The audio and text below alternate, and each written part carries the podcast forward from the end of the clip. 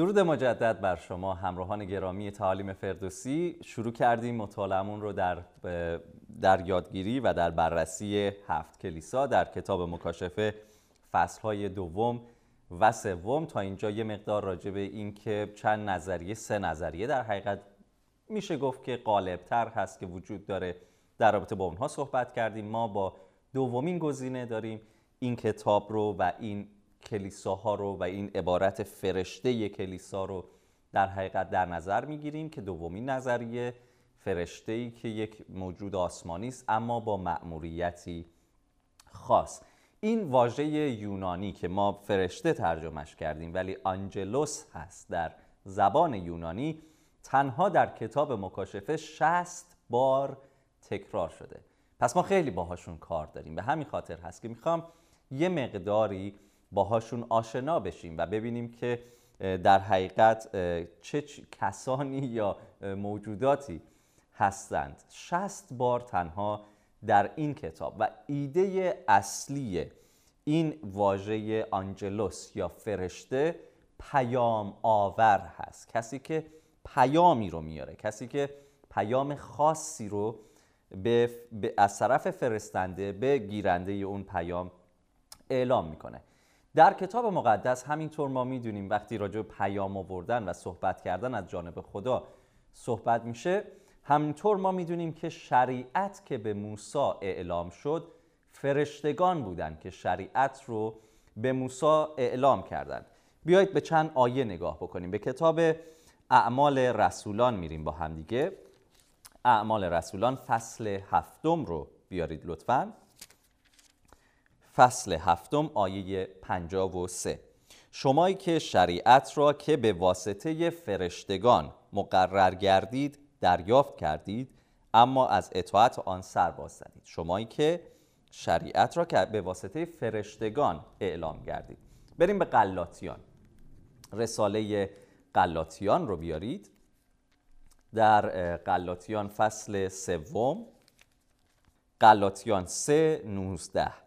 پس مقصود از شریعت چه بود؟ شریعت به سبب نافرمانی ها افزوده شد، آن هم تنها تا زمانی که آن نسل که به وعده اشاره داشت بیاید. شریعت به وسیله فرشتگان و به دست واسطه ای مقرر گردید. آخرین آیه ای رو که با هم نگاه میکنیم در همین رابطه، کتاب عبرانیان رو میارید، فصل 2. عبرانیان فصل 2 آیه 2. زیرا اگر پیامی که به واسطه فرشتگان بیان شد الزام آور بود، آنگونه که هر سرپیچی و نافرمانی مجازاتی بر حق می‌یافت. پیامی که به واسطه فرشتگان بیان شد. پس ما می‌بینیم که این حالت، این که در مکاشفه ما در حقیقت می‌بینیم که به فرشته کلیسا بنویس و بعد پیغامی از طرف این فرشته داره داده میشه به کلیسا، چیز غریبی نیست. قبلا هم در کتاب مقدس اتفاق افتاده. حتی شریعت به واسطه فرشتگان داره اعلام میشه. پیام مهمی که این مطالعه در 7 کلیسا برای کلیسای محلی من و شما امروز داره چی هست؟ چون همونطور که عرض کردم، مخاطب و گیرنده اصلی و اولیه هیچ یک از این 7 نامه به 7 کلیسا من و شما در سال 2021 نیستیم. کلیسای اولیه، کلیسای افسوس، کلیسای اسمرنا، کلیسای پرگاموم، اونها گیرنده های اصلی بودن. اما مفهومی که میتونه برای من و شما داشته باشه چی هست؟ 2 مفهوم هست که میخوام در نظر داشته باشیم. اولی در مکاشفه فصل 3 آیه 5 هست که میگه اگر غالب بیاد، هر که غالب بیاد و گوش بده، نامهای اونها توسط عیسی در مقابل پدر و فرشتگان اعلام خواهد شد.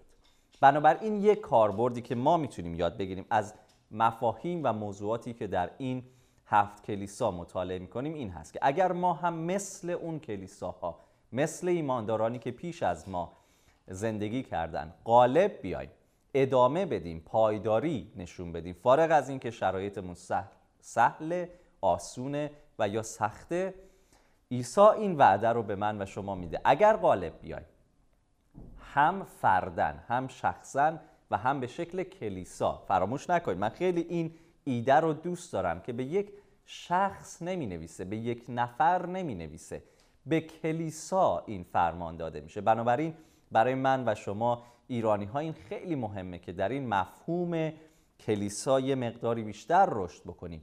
کلیسا مهمه، اجتماع ایمانداران برای خدا خیلی مهمه. اگر کلیسا، اگر من و شما کنار هم، دوشا دوش هم به هم کمک بکنیم تا در سختی هایی که با هم روبرو میشیم کلیسا غالب بیاد، کلیسا پایداری نشون بده، عیسی خداوند میگه این وعده از آن اون کلیسا خواهد بود. در مقابل پدر و فرشتگان نامهایشون رو اعتراف میکنه. اما دومین اتفاقی که میفته در مکاشفه فصل 2 آیه 5 هست. میگه آنهایی که این کار رو انجام ندند، یعنی کلیساهایی که این پایداری، این استقامت رو در واقع نشون ندم، چراغدانشون از اونها گرفته خواهد شد. اگر که عیسی خودش میگه چراغدان همون کلیساست، گرفته شدن چراغدان از کلیسا گرفته شدن معنا و مفهوم کلیساست. به این معنا که اگر کلیسا در این مسیر رشد نمیکنه، اگر همه چیز برای من و شما شکل فردی داره، یعنی من میلاد مهمم نه کلیسای من، استقامت فقط فردیه، پیروزی فقط فردیه، روبرو شدن با مشکلات فقط فردی و شخصی هست و ما در کلیسا این کار رو انجام نمیدیم. در کلیسا فقط نگاه میکنیم به مشکلات همدیگه، به اینکه از همدیگه خوشمون میاد یا خوشمون نمیاد، اختلاف نظرها فقط هست و تلاش نمیکنیم بر اونها غالب بشیم، به یک شکل یک پارچه بدن مسیح ادامه بدیم و پایداری داشته باشیم. عیسی میگه چراغدان از اون کلیسا گرفته خواهد شد. یعنی فرقی نمیکنه چند نفر چند روز در هفته برای چند ساعت با هم جمع بشیم، اونجا کلیسا نیست، چون حضور عیسی نیست، چون عیسی اون چراغدان رو گرفته. پس این دوتا که یکیش خیلی خوشاینده و خوشحال کننده و یکیش خیلی اخطار دهنده هست، در حقیقت مفاهیمی هست که میخوایم روش تمرکز داشته باشیم که در پایان آیا من و شما به عنوان یک کلیسا میخوایم عیسی نام ما رو در مقابل پدر و فرشتگان اعتراف کنه و یا اینکه متاسفانه چراغدان از جمع ما گرفته بشه.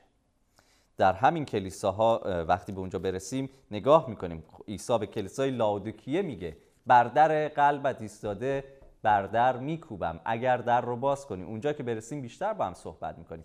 ما شاید این آیه رو میگیریم برای بشارت به کسانی که هنوز مسیح رو نمیشناسن اعلام میکنیم، اما در واقع عیسی داره به کلیسا میگه شما جمع شدید اما من بیرون در هستم.